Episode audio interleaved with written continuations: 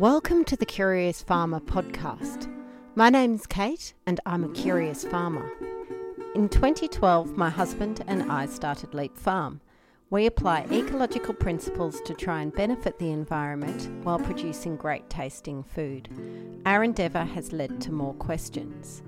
So join me as I get all the dirt straight from the farmers, chefs, scientists, and people who love to eat good food about how we can make informed decisions about the best ways to grow, shop, and eat food with our health and the health of our planet in mind. I want to start this week's episode by saying thank you for all the lovely feedback you've given me. In this week's episode, we get a perspective about what regenerative agriculture actually is, some of the methods we can apply on our farm or in the garden to improve soil. This week's guest is passionate about urban farming as well as larger scale farming. I'm talking with Christina Giudici, who is part of Fimby, which is Food in My Backyard. This is a business that she started over a decade ago now.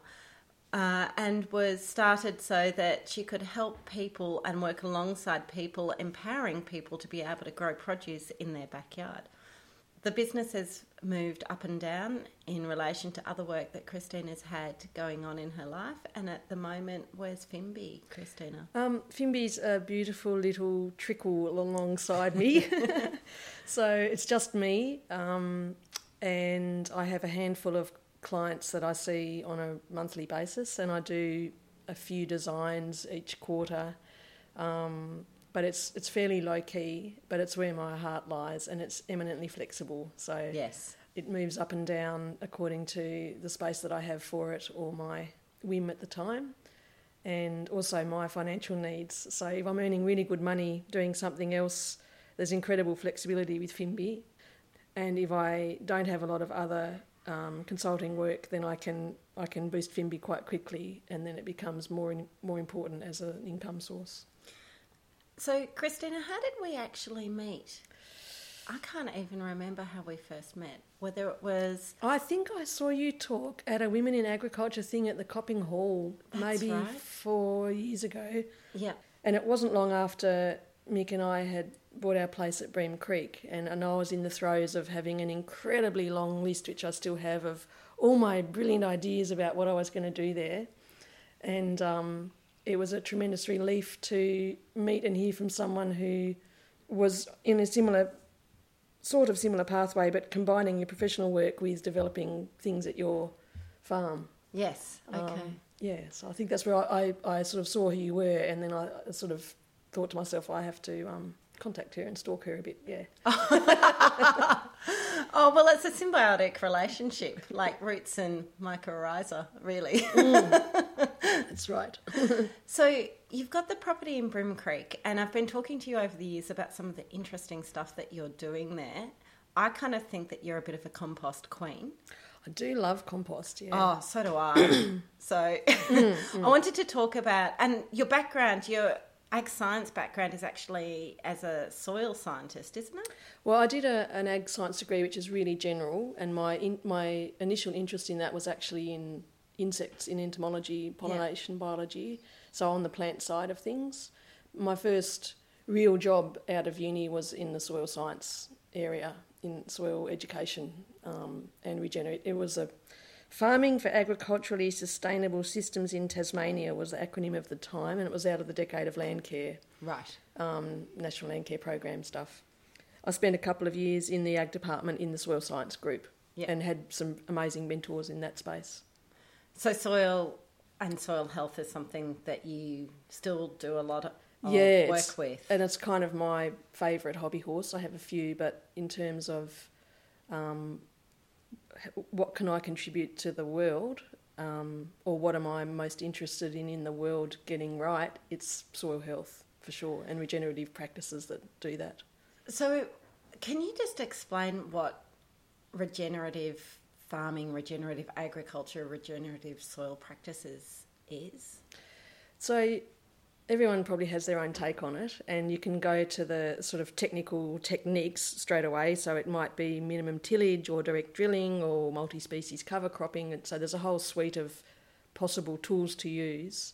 But at its core, it's about um, sort of like the old slogan of the triple bottom line. It's about looking after the environmental aspects of the land, the water, the ecosystems that we live in. It's looking after the people who are interacting with that. So either the farmers, so that they can remain financially stable, uh, and also human health from a physical and psychological and spiritual and social point of view. So it's a holistic approach, and it's about producing food or producing fibre or producing the things that we need in a way that increases the stability, diversity, health, flexibility, opportunity of the system that we operate in. And so you can look at that really holistically from the air to the water to the soil to the um, you know, plants, the people.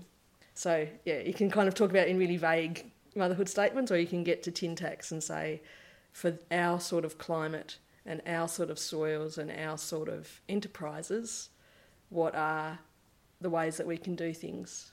And a lot of it, I think, I mean, I'm I'm not a regenerative farmer in that I'm not um, spending my whole livelihood producing meat or fibre or milk or anything like that. Um, but all the awesome, fantastic regenerative farmers are incredibly good observers and they have taken time to watch what's going on, watch how things respond when they try stuff. So I think that um, that idea of, you know, the Fukuoka um, One Straw Revolution um, book, which he, you know, he talks about do nothing farming, which is not actually doing nothing, but it's about questioning everything. Do I need to do this? Mm. So you know, the farmers who typically would um, turn over the land. Do I need to do this? What happens if I don't do that? I might leave a bit and see. Oh, geez, perennial grasses are coming back. Or what happens if I don't actually add any fertiliser? Oh shit, there's a whole different suite of species have just emerged. So that kind of question, observe, see what happens.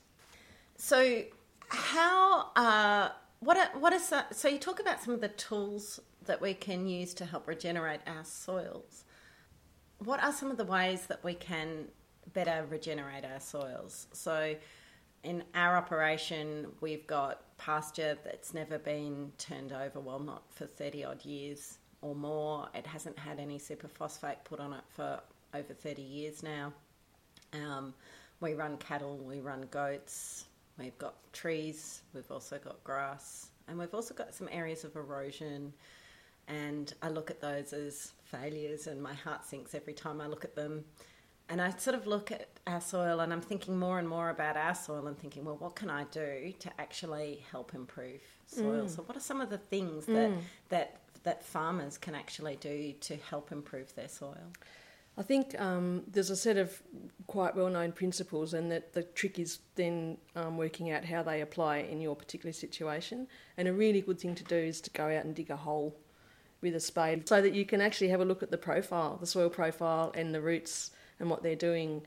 Um, what sort of grasses do you have in your pasture? Are they a mix of perennials and annuals? And if they're perennials, have a look at what their roots are doing. Um, and if you have different um, aspects or types of land unit that you're kind of getting to know, are they really different in their soil profile? Do the roots behave differently on that slope compared to that low point there?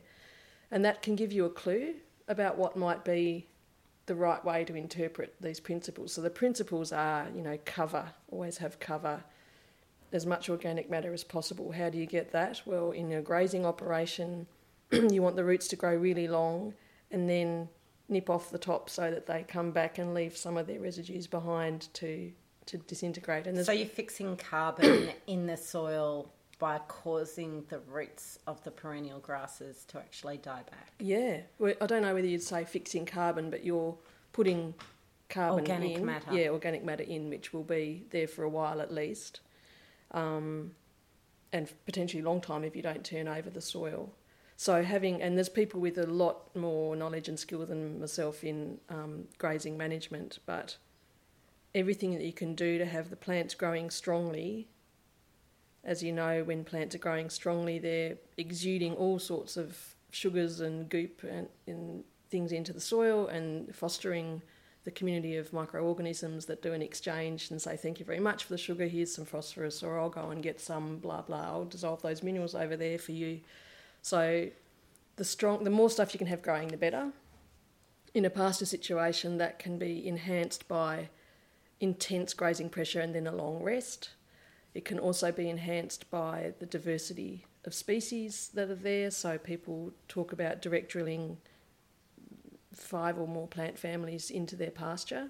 That can be really challenging if you don't have the right gear and if you have a thick sod. So there's a sort of technical problem there. So I'm waffling a little, but I think digging a hole and having a look, observing closely, getting to know what your species distribution is and how it changes in your um, across your paddocks in the drier areas versus the wetter areas, and then uh, in the eroded areas, why are they eroded?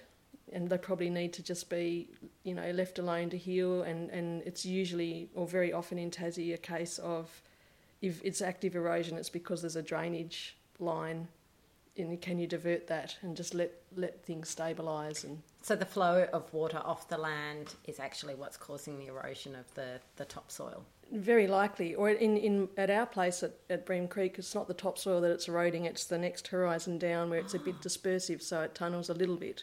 It's not like some of the east coast soils that are incredibly dispersive but we have beautiful topsoil like it's mm. gorgeous mm. it's dolerite derived it's stable it's fertile it's it's really awesome. And then the next horizon is just because of the nature of the soil formation there is a little bit dispersive. So in in um, drainage lines that don't run all the time, but when they do run, they really pump. Um, there can be tunnel erosion in a small. It looks like a wombat hole, you know. Then you can follow it up the slope and see where it might have collapsed over time and so on. So for something like that, the healing of that will be to divert the water at the highest point you can off so it doesn't come down that stream and then either fence it out if it's being trafficked by um, pasture animals or if it's just the wallabies they probably don't worry it. And then work out what do we want to do with this? Is this a good spot to throw some trees in? Um, or do we just need to um, make the landform stable with a bit of intervention either through putting some rock checks or, or just shaping things so that we're not concentrating the flow and then in time it can sort itself out. Do I need to plant something to stabilise it? So the secret to erosion is minimising velocity and volume. So having a look at, you know, why is there water concentrating in this point? Is there a, road culvert uh, up there or is it just a naturally the point where this entire catchment collects and can I potentially divert some of that to drier places and relieve the stress on this streamline?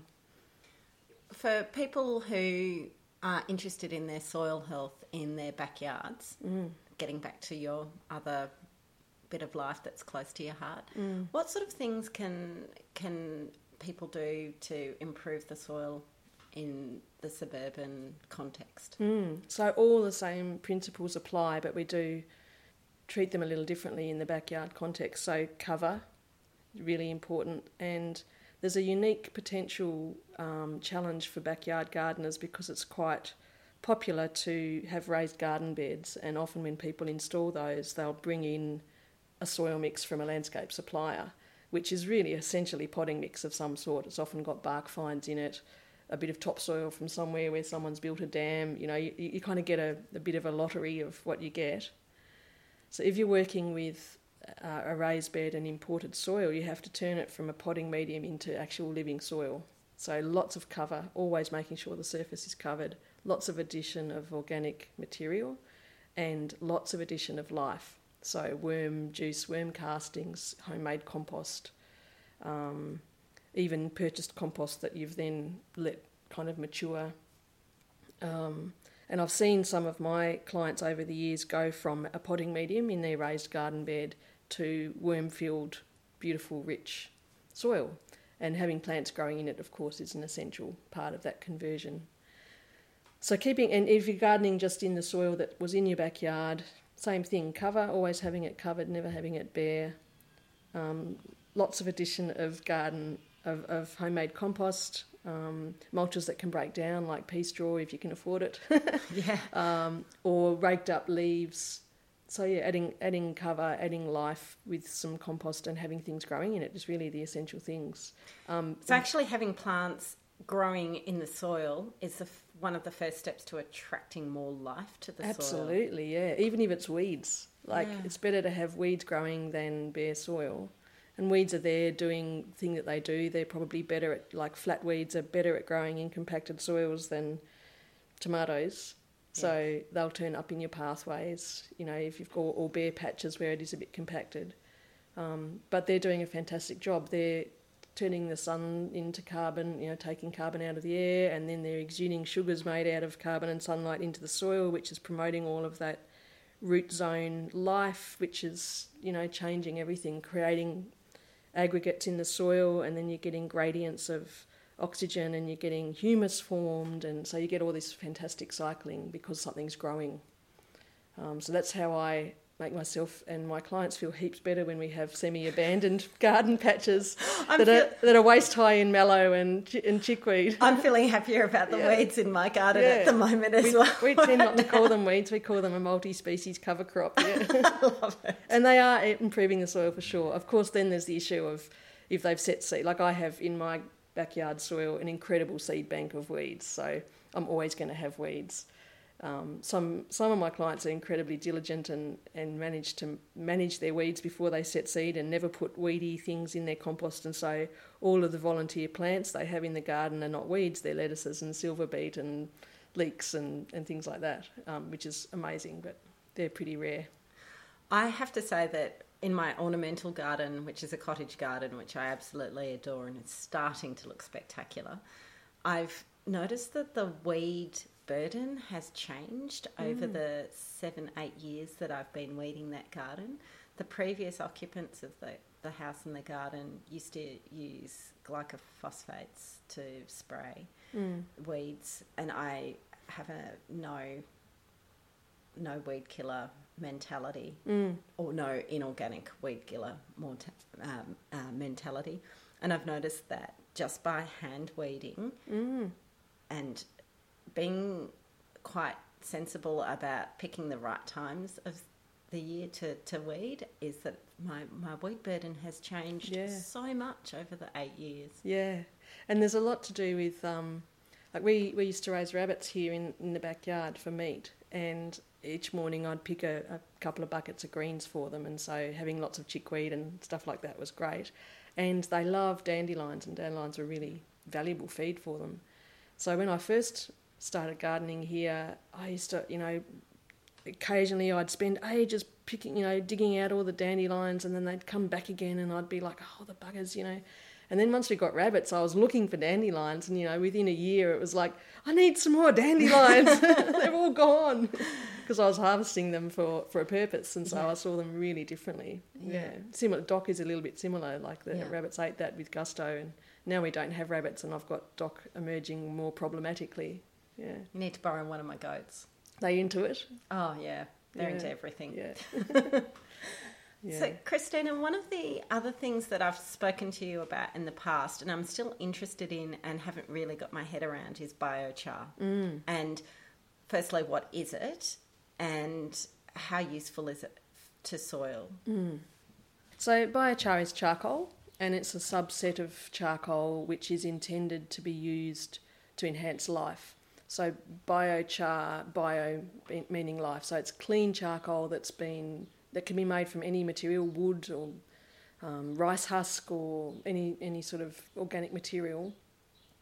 But it's intended to be either put into the soil to help soil and plants or fed to animals. So in Europe, most biochar, the, the largest percentage of biochar is actually used in animal feed. Fed to animals? Mm, it's incredibly valuable as an, a feed additive.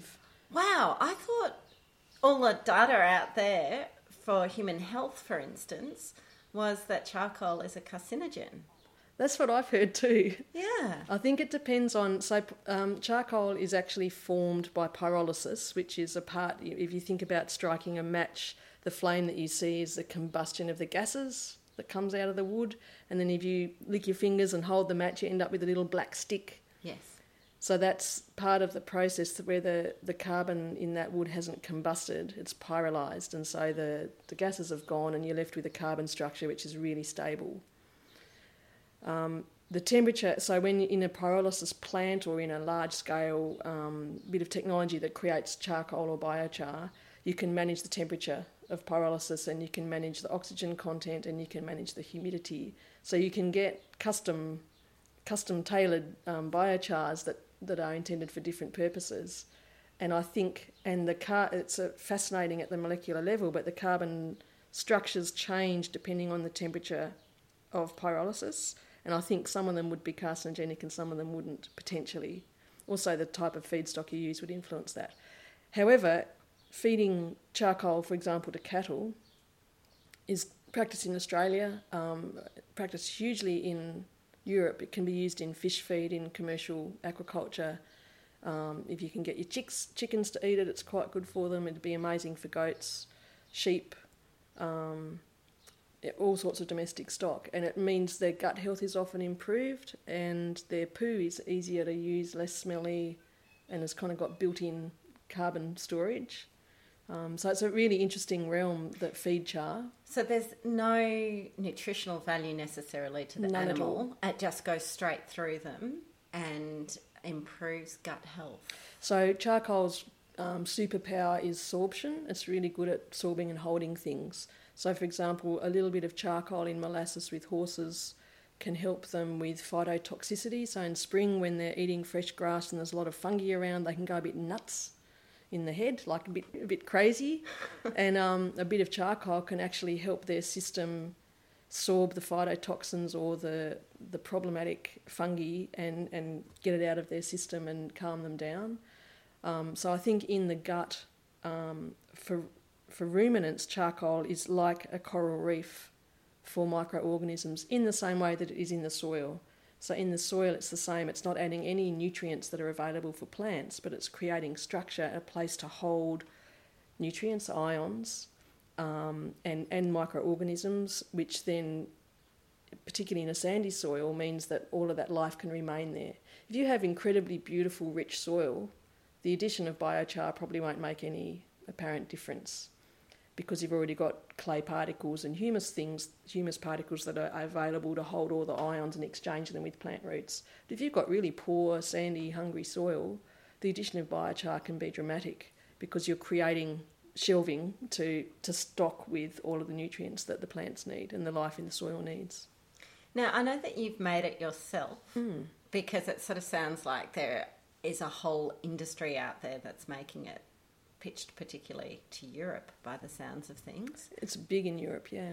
So we don't have that same kind of industry happening here in Australia, but this is something that we can do ourselves. That's right. There is a growing um, group of biochar enthusiasts in Australia. If anyone's interested, a great place to look is the a website called the International Biochar Institute, and it has a lot of information about all over the world associations and groups of people that are doing things. But to make it yourself, it's really can be really low tech. Um, it can be very very high tech as well with bazillion dollar um, plant. But at home, basically, you just need to build a fire, let it burn. If you want it to be not too smoky and not too toxic, you light it at the top, not the bottom.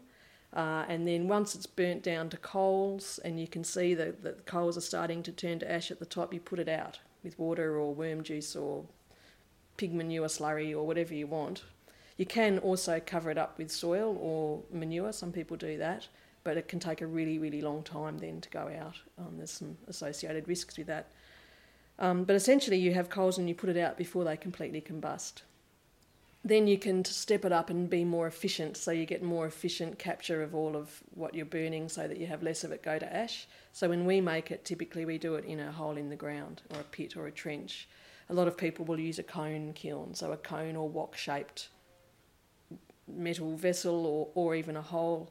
And what that does is it limits the amount of oxygen that gets to the bottom of the fire so that you're getting more pyrolysis, less combustion. So it's a very similar principle. So the way I make it is I dig a trench um, as long as the branches that I'm going to collect off the forest floor are, so maybe a metre and a half. Um, I dig that maybe half a metre deep and half a metre wide, so not very big. I um, light a fire in the bottom of it, and I have a big pile of much much bigger pile than I think I'm ne- going to need next to me of branches that I've picked up from the bush that are dry. And then I get my um, dinner in some camp ovens ready over on the side because I want to use the heat from the fire to do some cooking. And then I just spend a couple of hours with, you know, beers or wine, depending on the season, and friends, and we just keep loading up the fire. So we, we um, load the fire up with sticks until the point where we might choke it, and then we let it burn, and we watch it, and it collapses a bit, and then the top of it starts to ash, and so we load it up again with some more sticks, but we don't choke it and we keep doing that until we run out of sticks or the pit is full. It takes an incredible amount of sticks to fill up a pit that size. And then when the pit is full of glowing coals and it looks like most of there's not so much unburnt wood in there, we put it out with water. And that's where having a pit is also helpful because it, it sort of sits in there. And we usually stir it around and pull out any unburnt chunks, uh, make sure there's no hot spots left. Um, the first time I did that, I'd stirred it around and make sure there were no hot spots left and then we left for the weekend, came back, and there was nothing in the pit. And as you know, our place is very windy, so there must have been enough of a hotspot somewhere to reignite with a, with a strong breeze, and the whole thing just burnt out and Aren't disappeared. you glad you had it in the pit so Yeah, that the yeah. whole forest didn't Hadn't go, go- up? Yeah, that's right. Or we do it a long way from the forest in a big cleared area. But um, yeah, so really low tech, really simple. You can, if you're having a bonfire with friends, you can just at the end of the night before you go to bed, and you want to put it out, just do that, and you'll end up with some charcoal. So what do you do with it then? It's in the pit. Do you just cover it up and leave it where it is, or do you actually then scoop it out and use it in your veggie patch or Yeah. in your compost or? We we always then because we're going to use it in soil, we always want to inoculate it with life and nutrients. Because if you use clean, fresh char that you've just made and you put it in your garden, uh, it its its superpower is sorption, so it will absorb and grab nutrients and potentially hold on to them, and you might actually deplete what's available in the short term for your plants. So if you're going to put it in the garden, it's really important to dose it with nutrients and, if you can, inoculate it with life. And the easiest way to do that is put it in your compost. So typically with mine, I um, shovel some out, put it in some sacks, and jump on it to crush it a bit. Um, sometimes I sift it if I want to do use it in potting medium, and then I mix it in with the compost. And I usually only use uh, I use it in layering. I layer up my hot compost, so I might just use it in that process, and maybe ten percent by volume in my compost would be what it ends up as. Sometimes I will um, crush it a bit, sift it out, take the fine stuff, put it in tubs, and put um, worm juice, worm castings, or compost in it, and keep it wet for a few weeks and stir it around to make a fairly rich brew. And I might use that in the bottom of a planting trench for something hungry in summer, pumpkins or corn or or so on. So I might use it as a as a kind of soil amendment, but have it, had it inoculated. But mostly I put it into my compost, so then passively it's going to get around the place when I use that. Mm. So with biochar, when you create the charcoal and then you actually put that back into the soil, that's a way of fixing carbon so that it's not going out into the atmosphere. So by utilizing biochar, we're actually helping and preventing climate change. Yes. Yes, well, it's it's a very good way to store carbon um, and get some benefit from it. So in the soil, there's very there's a whole carbon cycle, as we know, and so plants when they die and they either make compost or they break down in the soil, the carbon from a plant's body will eventually go back into the atmosphere if it's decomposed. So compost will be short-term carbon storage. If you're lucky and your soil is well structured and you have enough life, some of that compost carbon will turn into humus, which is a longer lived way of carbon being in the soil. So that might last in your soil for 20 or 30 years. But if you've got biochar, so you've cooked your dead plants and, and driven off all the labile things and you have kind of this skeletal carbon, if you put that in your soil, it's there for as good as forever, you know, at least hundreds of years, if not thousands. So it's incredibly stable. So if we are um, taking waste wood or um, any you know power line trees that are cleared, or we, we're turning anything into charcoal, a wood chip pile, um, and get that into our soil, it's not going away. So the mulch and stuff that we put on the garden as wood chips, that eventually composts and that eventually ends up back Yeah. in the atmosphere. But if we were to burn that and then put it in the soil, that then lasts for hundreds of years. That's right. So, and, and having having some of all those categories is good because the rapid turnover of your compost is is feeding a whole decomposer cycle, and the formation of humus. Humus is an awesome molecule for giving lots and lots of homes for cations and and um, so your cation exchange capacity or your ability of soil to exchange nutrients with plants is really increased if you have a lot of humus. And charcoal does a similar thing. It provides lots and lots of shelving for exchange nutrients. So we need all three of these Yeah. in our repertoire That's to right. improve our soil health. That's right. You need you need the ones that, that get turned over and decomposed because if it was just charcoal, it's just like shelving. There's no goods on the shelf. So I often use the analogy with backyard gardeners that charcoal in your soil is like you need shelving. If you want to have a big pantry, you need good shelving, and then you need to go to the shop and buy the stuff to put in the pantry or grow it and put it in your pantry. And charcoal is like the shelving; it's not the goods on the shelves. and the compost and The compost is going to be giving you the goods to put on the shelves. Yeah. That, so that's the fast food, and then the humus is the the, The healthy fast food. yeah, yeah. You have to. I mean, the the point actually, the fast food is the soluble inorganic fertilizer Ah, because yes. that's you don't have to work for that. You just it's just like your Big Mac. Whereas a compost is like your homegrown beef and your own beans and you know the sweet corn that you grew. You've you've got to digest that to get the, the goods out of it. Yeah. And so, synthetic fertilizers, Mm. uh, you know, your Big Mac junk food stuff that you put on your soil. Mm. What does that do to your soil? Mm, it's devastating for a lot of different reasons. One is that it's often very soluble, so it's it dissolves in the rain or your when you're watering, and so it can wash through. And if the plants don't suck it up quickly enough, it's gone. Or they they if your plants are a bit thirsty and the water is full of these soluble nutrients, they have to drink. So they have to take up all that fast food. So it can it can overly stock them with nitrogen and things that make them then really susceptible to pest attack. So it's like have you're really thirsty and all you have to drink is Coke. It's not good. Um, but the other thing that they do is they can put things out of balance. So the the way that the soil organisms interact with the plants is amazing, complex, beautiful, and kind of way beyond our brains. But it's a really exchangey thing, and there's a kind of I don't know if it sounds too woo woo, but there's a wisdom in it. So if what the plants need is a particular ion of some sort, um, they will exude things that foster the, exactly the right organisms that can provide that um, particular thing that they need. Whereas if we've filled it full of synthetic fertilizers, there's no need for that exchange and that that kind of interaction anymore because it's all just sitting there. The plants are sitting in this kind of soup of stuff that they can get easily, and so the microorganisms that would normally be the providers of those things tend to decline. So nitrogen is a great example. We know that there's free living nitrogen fixing bacteria in the soil, and there's also the ones that form a relationship with roots on legumes and make the little nodules. So they can help to fix atmospheric nitrogen from the soil and make it available to plants. But if we've put a whole lot of synthetic nitrogen in there, um, those organisms are kind of not needed, and the plants don't do the things that foster those relationships anymore, so they can disappear or decline.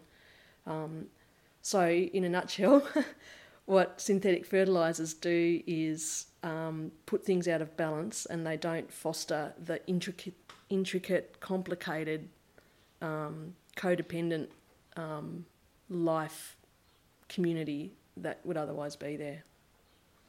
How do you make hot compost? Um, you assemble a whole lot of materials, and hot compost works best when you make a reasonable volume, a reasonably large volume all at once, so about a cubic metre. Um, so I So this is a project that you do one day, not something that you do a, a little bucket bit of a day. All the time. That's right. Yeah. Yeah, so okay. you, you, I actually do it in a slightly hybrid way um, because I get about a ute load of um, urban food waste a week from some cafes and businesses. So each week I um, layer it up with um, spoiled hay or sawdust when we're milling. So I, I literally have my buckets of scraps, and I the, the way I make hot compost is I do layers of nutrient rich stuff, whether it's food scraps or fresh weeds, uh, and carbon rich stuff, sawdust or hay or leaves from the the autumn trees, or stalks from lavender bunches or whatever whatever is easy to get. Uh, if there's animal manure around, I use that. So our first hot compost, we had a lot of wallaby poo and thistles in. um, layer it up, Make sure that it's moist so you can water it as you go. You can um, put maybe a bit of molasses in, like dissolve a cup of molasses in a bucket of hot water if you want, because that's got lots of micronutrients in it that can feed the, the organisms that do the work. Um, I usually cover it up with old carpet, although I've stopped doing that because the carpet's disintegrating and leaving bits of itself behind. So now I tend to just put a layer of bracken fern on top as a top layer and um, and go away. And a few days later, later it'll be you know sixty odd degrees. Um, in my system, because I'm doing a weekend session, I tend to it will collapse quite a bit over the week. So I tend to keep layering on the same heap for maybe a month, uh, and I use wooden pallets as a um, border around it. So I have a three-sided, three pallets on the side, actually four, and then I, I build it inside that kind of cube. Uh, and because it, it, has to be about one meter by one meter by one meter to, to activate, doesn't it? Well, that's about heat retention. So if it's a small pile, um, it can cool down quite quickly and lose lose its heat, and that can slow it down. I'm usually only adding maybe half half a meter or 700 mils of height to the heap in one session, depending on how much stuff I have. Um, but that, that tends to heat up and then re warm what's underneath it. And then after I've done that, kind of adding half a metre or so each week for a month or so, and it kind of collapses down, then I add some more and collapses down, and eventually I fill up the space that I have, and then I leave it alone for a couple of months. I used to I used to rigorously turn after about a month, but sometimes I don't get around to it. But I usually turn it once after a few months to mix things because the edges dry out and don't cook. Um, and then I, I, used to then turn it a second time, but I don't anymore because the worms do it for me. Um, if I've turned it once, it's utterly chockers full of worms. I think because it's very nutrient rich because I'm using a lot of food waste. Um, it's full of worms, eggs, and worms, and so I just kind of turn it once to mix it up a bit and then leave it alone and it, you know maybe six months later it'll just be a pile of worm castings essentially. Does it fire a second time after you've turned yes, it does it get it reheats again? yeah it does usually. Yeah. Um, again i think because there's still a lot of um, nutrient available for and there's always in a compost heap there's a succession of organisms who kind of consume different things and so by the time it's cooled right down i have a lot of slaters there which in a home veggie garden can actually be problematic if they get to high numbers. Um, but out on the farm where I do this, that doesn't bother me at all, and they seem to coexist with the worms. I think they occupy different niches. So, really, my only um, challenge is trying to work out when I'm harvesting it to use whether I separate the worms or just leave them be. And sometimes I'll do a cursory separation by putting uh, the week before I want to use it, I might put some fresh food on top um, of an old, old heap. Uh, if I'm really thinking, I'll do it in a bread basket, one of those big bread trays. Uh, and then that, a lot of the worms will come up to hop into that. And so then I can literally just pull off the worms by handfuls and separate them out and then use the rest of it. There'll still be worms and eggs all through it, but I can. Um, so, do you do that because that species of worm doesn't survive in the veggie patch when you've actually used the compost? Yeah, well, I'm doing it because I I want a really big um, compost worm population to use for an ever expanding composting operation. So I don't want to lose them, and also I don't want them to die. But we've we've used a lot of compost on our kind of garlic beds at the farm. And it's always had compost worms in it. And when we weed or dig in that, there are compost worms surviving there. So if there's enough organic matter and cover in the garden, quite often the compost worms will survive to a degree. And they people say that if they hatch, so there's eggs that go with it, and if they they'll survive better if they hatch where they're going to live and if there's sufficient um, organic matter there.